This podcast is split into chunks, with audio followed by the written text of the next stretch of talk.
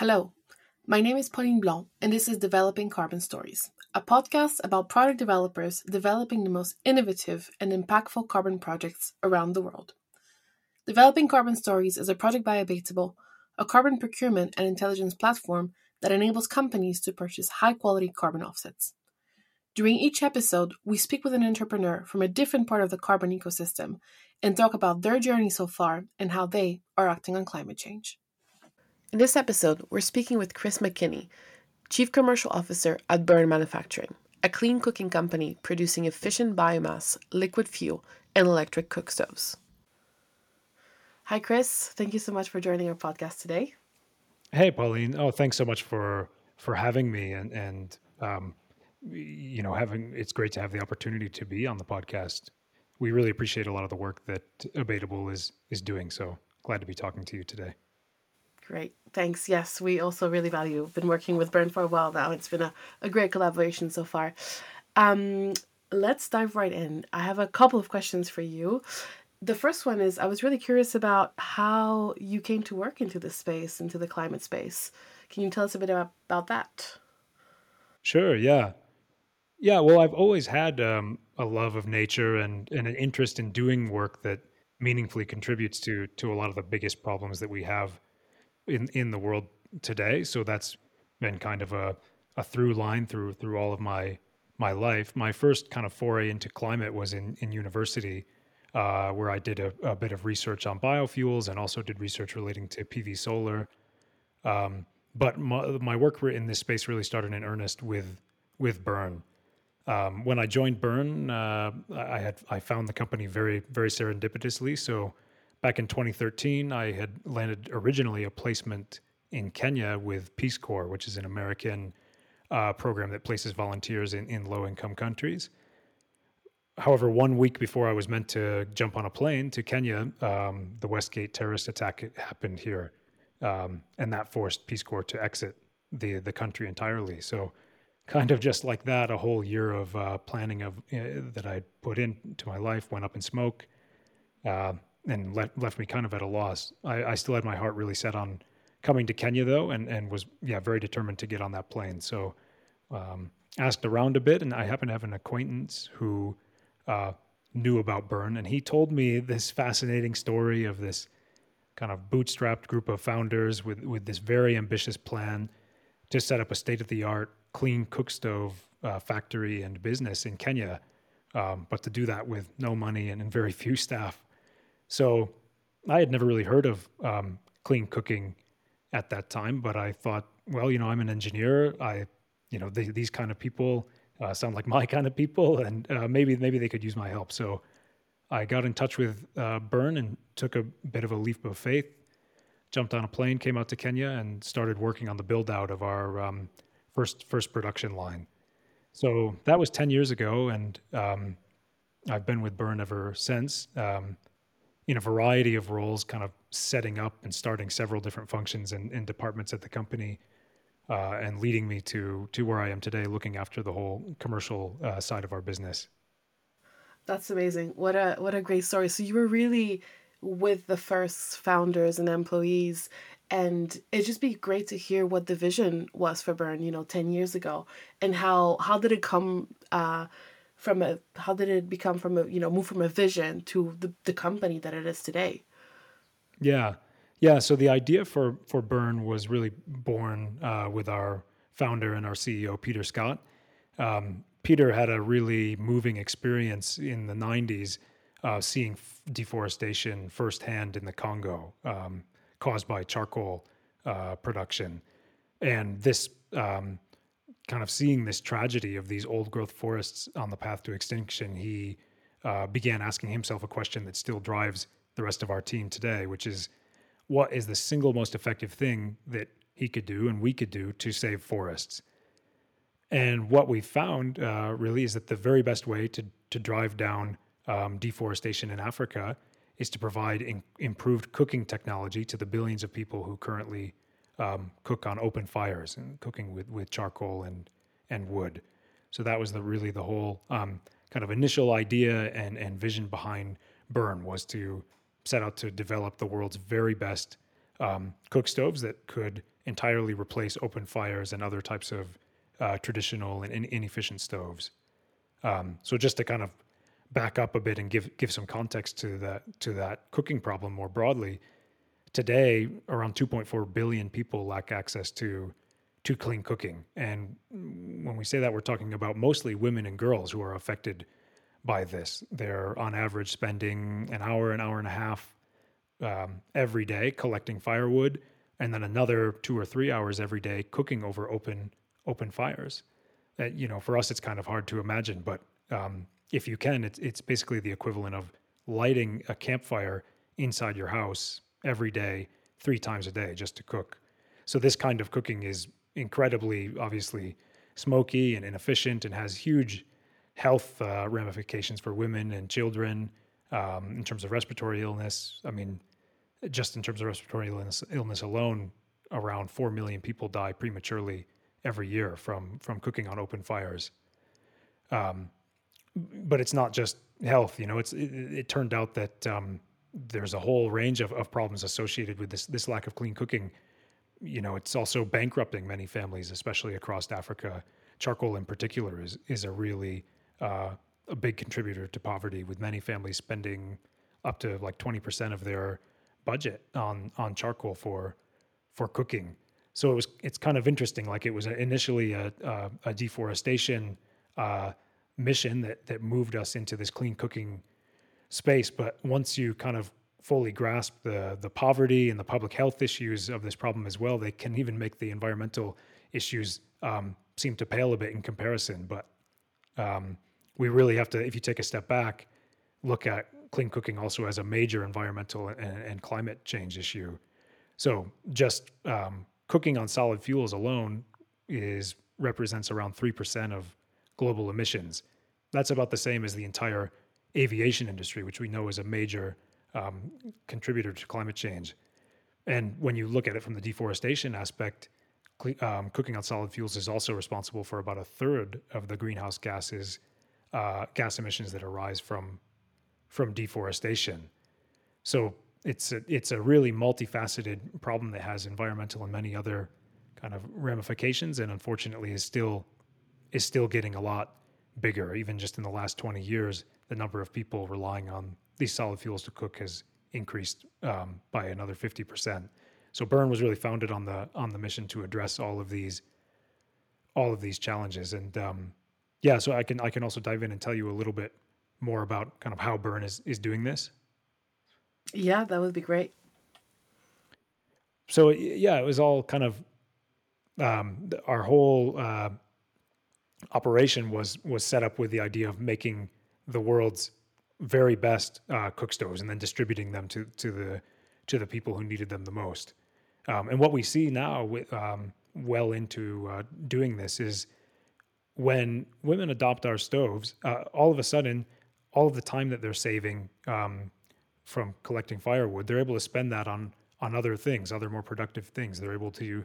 They're also saving a lot of money, which gets reinvested into education and better uh, food for their families. And of course, they're saving a lot of fuel, which um, ultimately helps them reduce a lot of carbon emissions.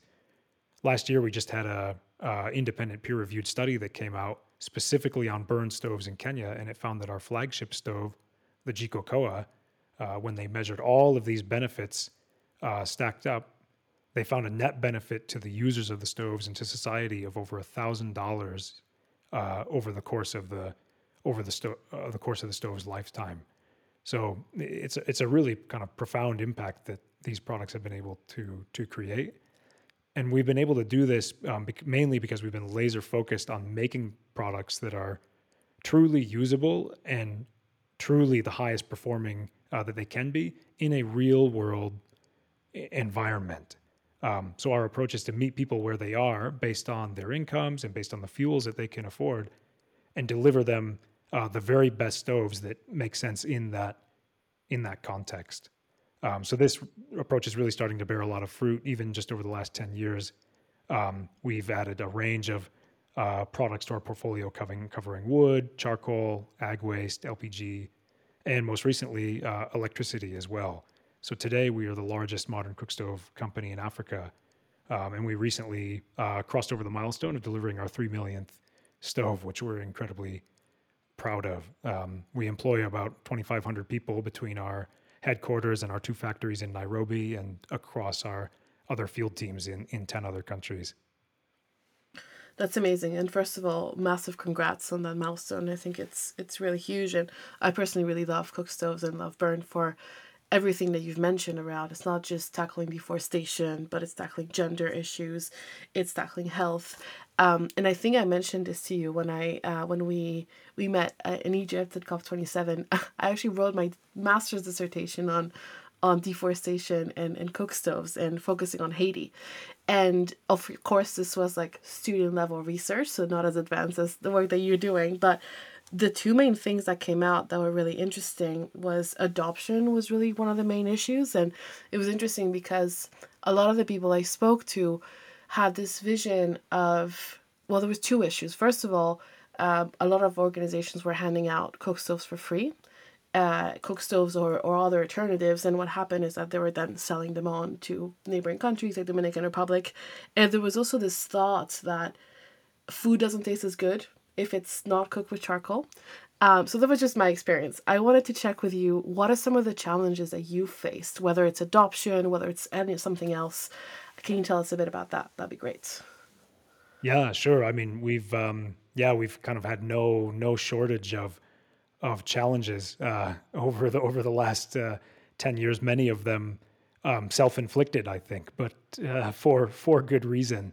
Um, you know, I'd, I'd kind of hone in probably on three three major challenges that we've had. Um, one, um, there was a major lack uh, in Africa, at least, at least, of any kind of uh, clean cook stove infrastructure, um, be that awareness or distribution channels or yeah, manufacturing capacity or any of this. So we really had to build every piece of that value chain our ourselves um, from R and D to the production to the distribution to the after sales service, and that ended up being a, a, major lift to, to build all of these functions vertically integrated in, into our company.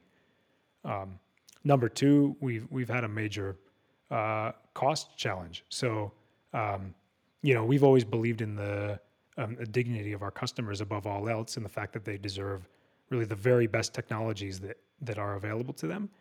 And so we've set out to build like the ver- the most fuel efficient and the most easiest the easiest to use sto- stoves possible.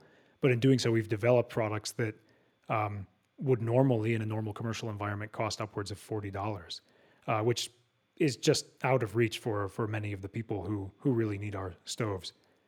Um, and thirdly, we've had a financing um, challenge. You know, when uh, especially when we started. Uh, operations back in 2013, carbon markets were really in the doldrums at that time. Um, and even if you were using carbon markets for cooking, it, you could only kind of use that to maybe deliver a few dollars per stove. So nowhere near enough to fundamentally change anything about delivering these stoves or the affordability of of these stoves. And and just in general, there was a belief that um, cook stove projects at that time were not very investable. So it, those have kept us very occupied over the last uh, 10 years. Um, fortunately, I think we've now really cracked the first challenge. We've built out all of that infrastructure, um, all the way from the ideation of a stove to the delivery of that stove to a home in the last mile and and beyond that point. So that's great to have all of that infrastructure now now built out. Um, and really, in the last three years, we've made significant ha- headway on the affordability and, and, financing challenges as well, in no small part due to carbon markets. Um, carbon has had a really transformational impact on our on our business. Above everything else, it really enables us to subsidize the price of our stoves to a level that's accessible to the mass market. Um, we don't uh, subsidize all the way down to to free in general for some of the reasons that um, that you've mentioned.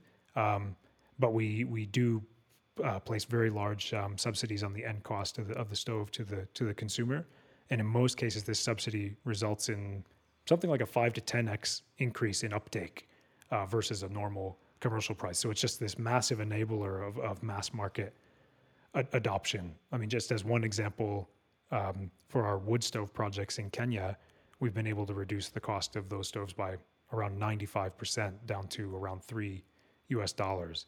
So we're able to now deliver those stoves to the last mile in a way that's accessible to to the people who need them.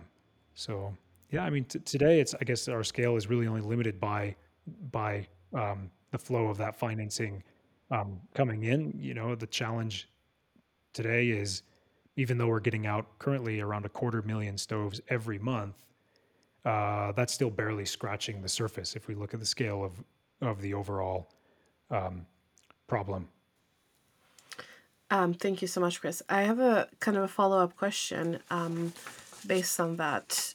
How, so of course, you know, when you started talking about all the issues that cook stoves and burn uh, are tackling around health, deforestation, and all of that, that's a great great pitch for investors and, and for companies who are looking to buy your credits. What's your pitch to people uh, that are buying your cook stove or, or that you want to sell your cook stoves to? How is it that you're pitching it to them?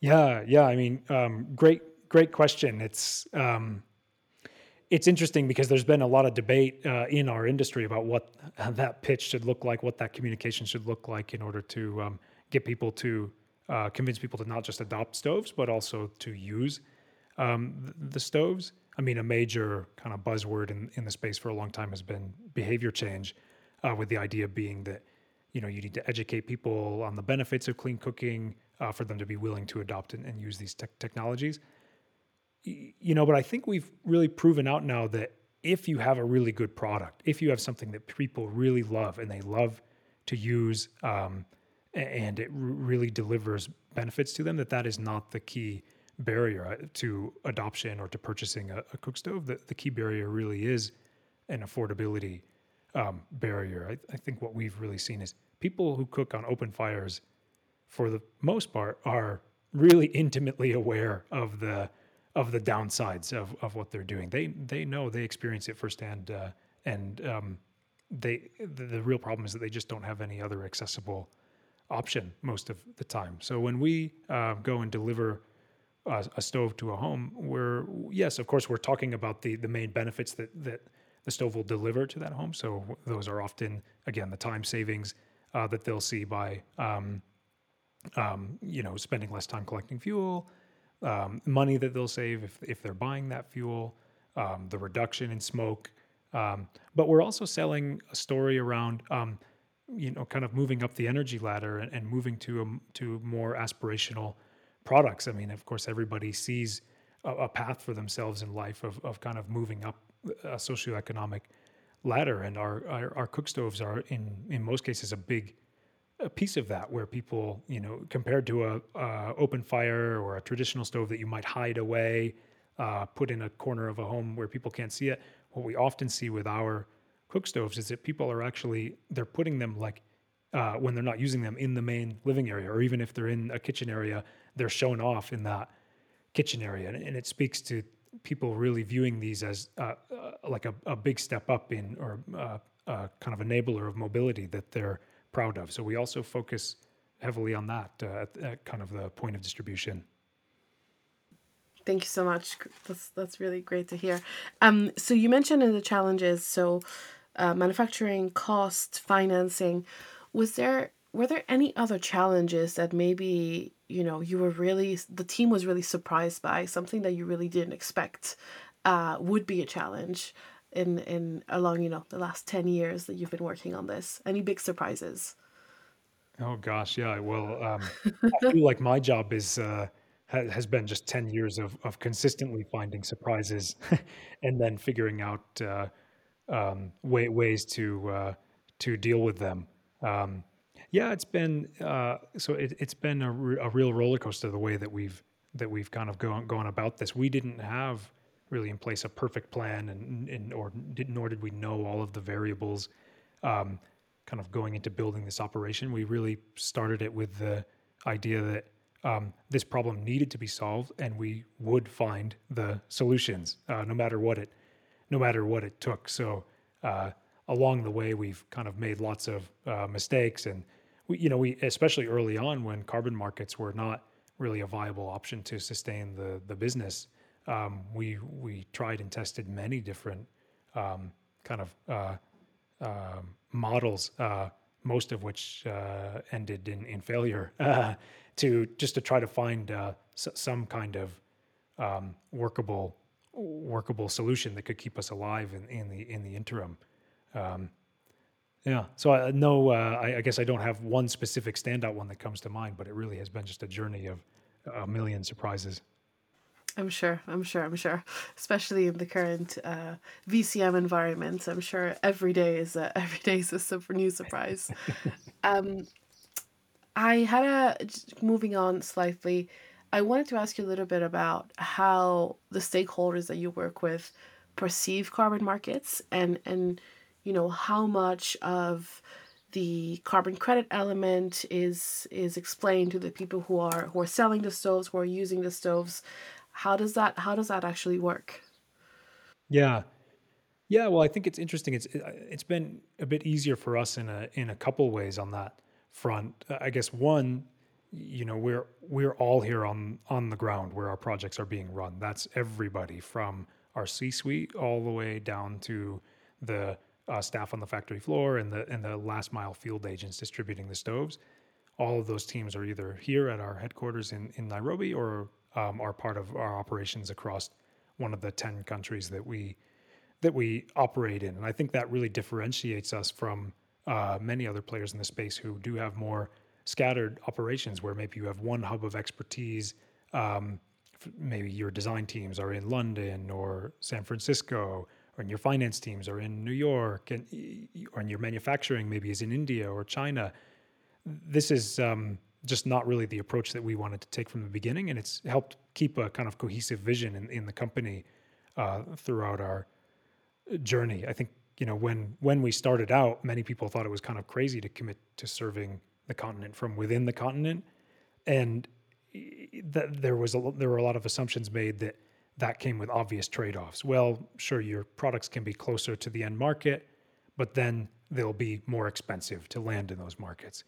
Well, you're, you know, you can enable local engineering talent, but then you won't be able to iterate as quickly on designing your products as maybe an experienced, you know, te- team in San Francisco would be able to. But from the beginning, we saw those things not really as trade offs, but as things that could be win wins in the long run. And I think that has borne out to be true. I mean, uh, as we speak, we're now able to land uh, our products in most African markets at a lower cost than if we had manufactured them off offshore. Um, and and we've really proven proven this out at scale. And this this kind of ethos has also really helped us um, on the carbon communication uh, piece that that you've mentioned. We're we're able to kind of keep one cohesive message for the company but I think the other thing that it really lands home is we're we're operating in a part of the world that is the the part of the world that's most impacted by climate change, and that especially includes our staff and our customers. Um, they're they're intimately aware of the impacts of, of climate change, much more so than like many of the people I knew when I was living in, in the United States. Um, they've seen the weather patterns shift, they've seen uh, crop failures, and and um, so, so for them, this this issue is really acute. In a way, it's a, a, the beauty of the, the type of project that we run is that we are um, not just you know reducing the emission of CO two and or having impacts on these other um, uh, in these other areas that I described, but we're doing that uh, for stakeholders, for you know for users and for staff who are already the people who are most vulnerable to climate change. And I think that's a, that's kind of a beautiful synergy that the product uh, that the project has and it and it really makes um, kind of the um, emissions benefits and the environmental benefits of our products also very acute uh, for our staff and and our users. Um, it takes very little kind of explaining to kind of show that okay, well here's how um, you know these kinds of fuel efficient or or, or fuel switch stoves um, are you know stopping deforestation and and cutting out emissions from fuels that otherwise would have been burned, and that that we can trace a, re- a very clear line from that back to uh, the climate change problems that we're experiencing today in these countries. Yeah, thank you. That makes that makes a lot of sense, and I really yeah commend the approach that you're taking. Um, as you know, I'm obsessed with policy. Policy is my what I focus on all day, every day. Um, and I wanted to ask you, um, what is it? What's the legislative landscape currently uh, for developing projects like Burns? What are the challenges that you're facing? Anything that's you're particularly excited about? I'd love to hear your thoughts. Yeah, um, yeah. Well, I'd say for most of our history, actually, the kind of the nature of our our business has meant that we actually had kind of a lower legislation and policy bur- burden than maybe some other types of projects. You know, fundamentally, our operation at the end of the day was, you know, producing these stoves and distributing them, and um, that that didn't really, you know, other than having to abide by, you know, a few fairly cookie cutter um, sets of policies here and there. It, it, has been quite quite straightforward. Obviously, in the last few years, as um, carbon has acted as this major um, accelerant for our business, and um, you know, allowed us to vastly grow our scale. Um, but also, you know, added this other element in, into our into our business. That opens up a whole new world of um, kind of legislation and policy that we have to concern ourselves with.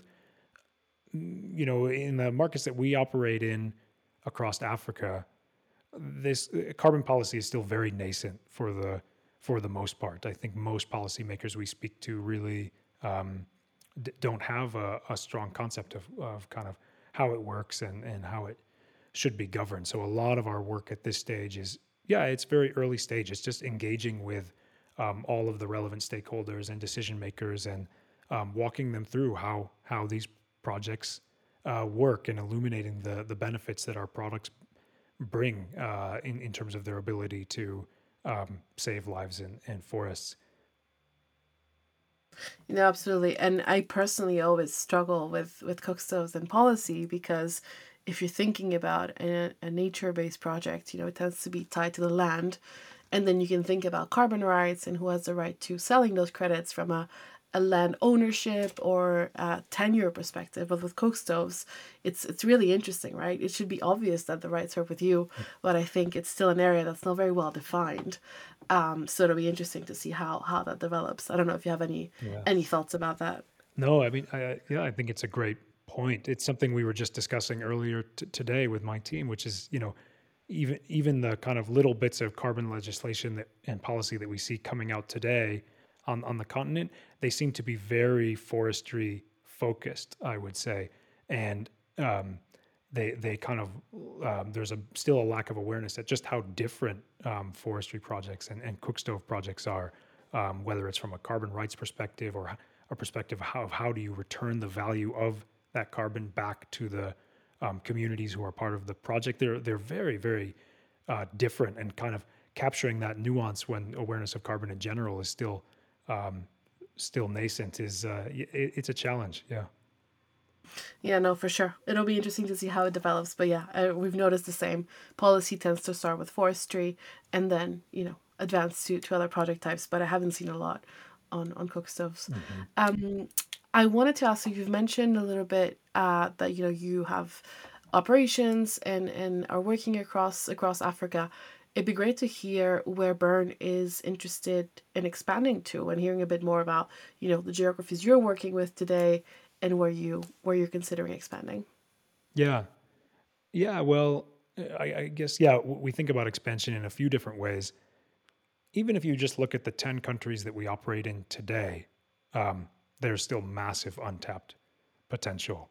Uh, so I think just one of the ways that we think about expansion is, well, how do we really deep dive in in these markets and make sure that we're, you know, especially in order to make an impact on deforestation, that we're as fully saturating these markets as as we possibly can. So I think that's one of the first things that we have our eyes on. But of course, there is beyond those ten countries, there are still there's still a massive unmet need across the rest of Africa and and large swaths of Southeast Asia as well. So um, those are all kind of on our map as we look out over the next five or ten years.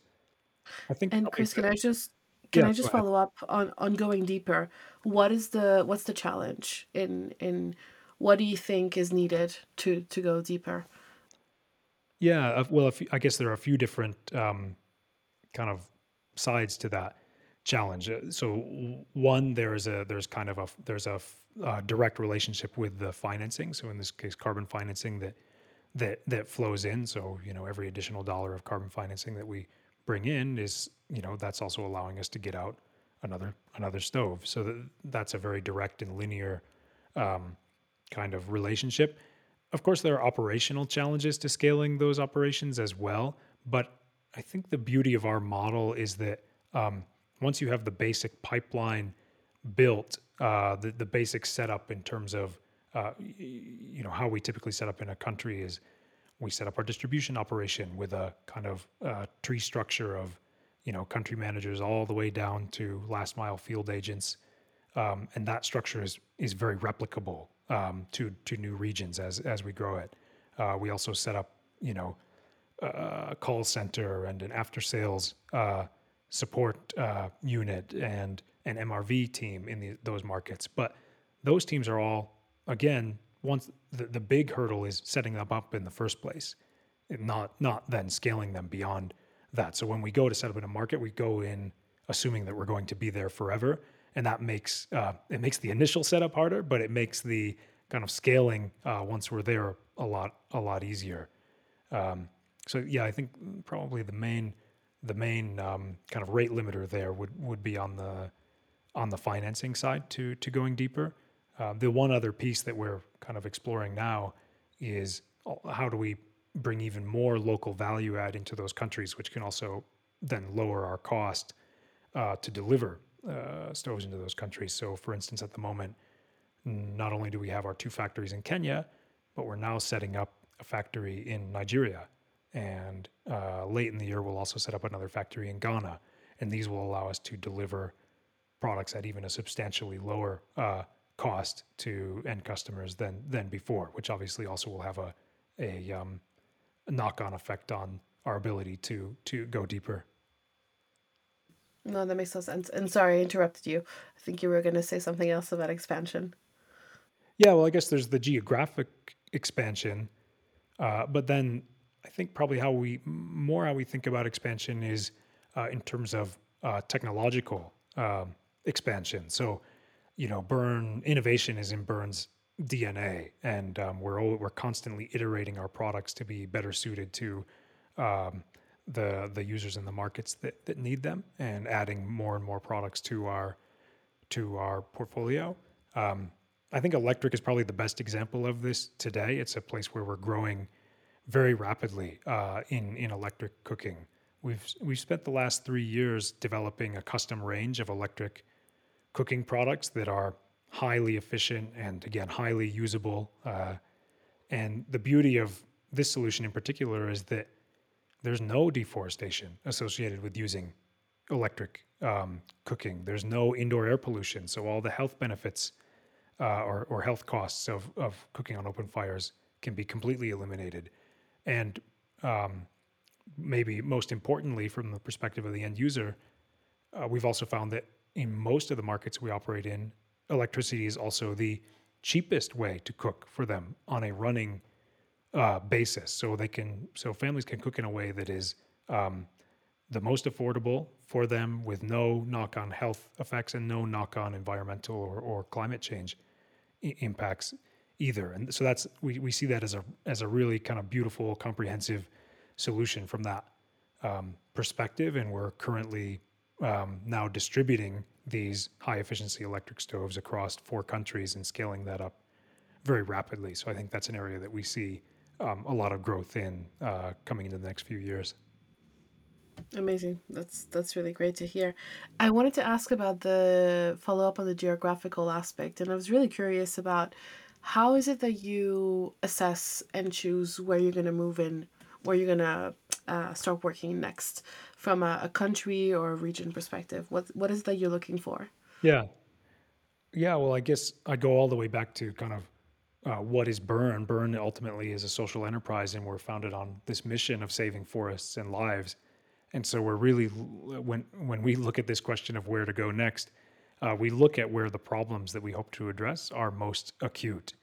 Uh, this is, and I think this maybe sets us apart a little bit from some other um, players in, in, in the market, um, but it's a really fundamental kind of piece of of who we are. Um, so we're looking at where is deforestation really the most acute, where is um, you know poverty the most acute, and these are these can often be places that are that are difficult to operate in, but for those reasons, are also incredibly important for us to to operate in. I mean, as an example, even um, when we look at um, Kenya, for instance, you know, even within Kenya, where we look to expand and where we look to distribute stoves, well, we've actually stopped distributing in most of the major urban hubs like Nairobi today because we don't see that there's really a um, uh, a long-lasting clean cooking problem in these areas. We're seeing that at least in Nairobi and a couple other similar areas, um, clean cooking uh, is now growing fast enough that it's not necessary for us to be there. So we're moving out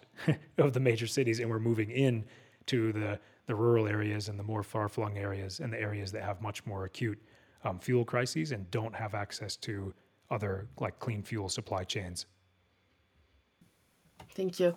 Uh, this is going to be a very work interview question I have next for you. Where do you see Burn in five years? Everyone, no, I don't like that question. Uh, if I was asked that question, I wouldn't like it, but I'm still going to ask it to you.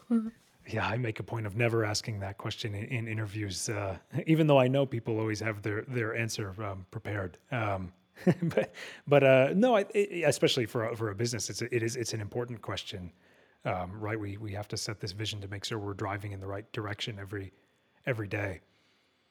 You know, I think I mentioned we just crossed this three million stove milestone it's kind of striking if I go, if I rewind five years, we were probably somewhere in the ballpark of 300,000 stoves distributed at that, at that time. So we've kind of seen a 10x growth in um, stoves distributed over these five year, last five years. And into the next five years, I would expect to see about the same. Where, yeah, when we talk in five years, um, we should have uh, distributed around uh, 30 million stoves. I, I, would I would think. Um, you know, and along with that comes a lot of other things. You know, not only do we have these new factories in Nigeria and Ghana, but we should have facilities set up to produce biomass stoves, electric stoves, LPG stoves in several other um, countries across the world. And going back to the electric cooking, I would expect by that time we've really moved that to a highly scalable, uh, highly scaled solution where we're in the tens of millions of homes who've adopted a burn um, electric cook stove. Um, so those are some of the kind of more tangible areas that I, I, I would see us um, in the next five years or so. But you know, again, innovation is is really built into our DNA. So I'm sure when we talk again in five years, there will be um, other technologies that we're rolling out um, at scale that uh, we haven't even really thought of today. That's really exciting. I really look forward uh, to yeah continuing working together and and yeah following the, your your your trajectory. Uh, my very last question is you know what challenges do you think developers like Burn will be facing in the coming years? What what worries you the most? Not just you, but maybe similar developers. Yeah, um, well, I think yeah, uh, there probably is a shared um, a lot of shared concerns. M- most of the challenges, though, I think we we see really as opportunities. Um, we, we've kind of we, our work has been nothing but challenges from the from the very beginning, and, and the whole ethos of, of the company has been how do we tackle these challenges one by one by one. Um, so if anything, I'm kind of looking forward to some of the new challenges that we have coming coming up in the next few years. I think the one of the big ones that's probably on all of our minds in in the space is is financing and, and how do we see that you know the the funding flows into um, well, in particular, clean cooking projects um, continue to grow rapidly. The, the, the, funding gap is still massive for these kinds of s- solutions. If we want to, um, we can nearly eliminate like the emissions impact and the deforestation impact and the health impacts uh, and the poverty impacts that go along with cooking on open fires. Um, but just by one estimate, by the Clean Cooksto- Cooking Association's estimate, we need, um, I think it's in the ballpark of 25 billion uh, to achieve that goal of 100% universal access uh, to clean cooking. And at the moment, our investment in the space is hovering somewhere around 100 to 150 million per year. So we're off by a couple orders of, of magnitude still, and that that definitely keeps a lot of us um, up at night, where we're just not um, eating into this problem anywhere near the the rate that we that we need to. Um, that being said, I, I feel like in some ways we have kind of reached a tipping point here where now we really are proving out at scale the impacts that um, these types of projects can can have, and I think the results that we'll see come along with that, like from the study I'd um, mentioned earlier that was done on um, uh, burn stoves.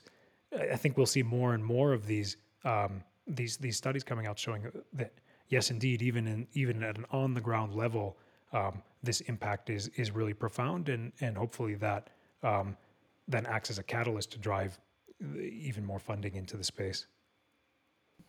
That's great. I I said it wasn't my last question, but I actually another one popped in my head as you were speaking, and you know, given how important the finance from carbon credit is to to your business and being able to carry out the activities you're doing, um, if you had one message for a company that's you know considering uh, purchasing credits but not sure what project type, um, and maybe interested in cook stoves, what would be your you know high level pitch to them?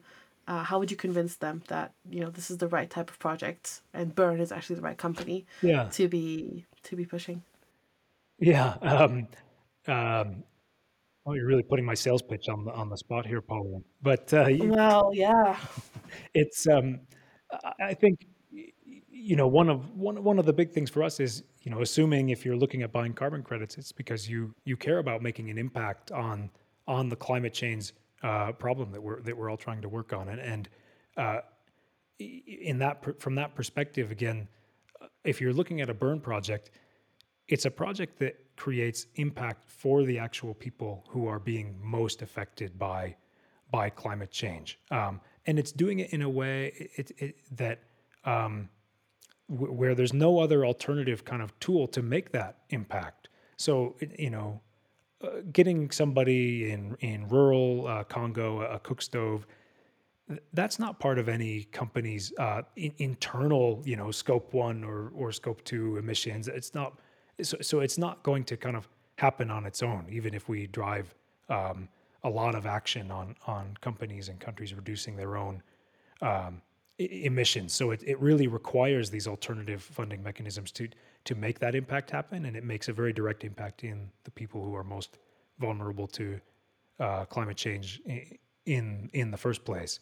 And on top of that, it comes with you know it's not just reducing a ton of CO2. If you know if you buy a, a cook stove carbon credit, it comes with all of these other benefits that are really so important um, for the long term health and sustainability of of the world. Um, the the health benefits and the poverty benefits and the gender benefits that that we've been talking about. Um, so I think in that way, it's really it's something that touches just so many different um, facets of impact, and um, yeah, can, is a really um, kind of profound solution. Thank you so much, Chris. And thank you so much for taking the time and indulging with my questions.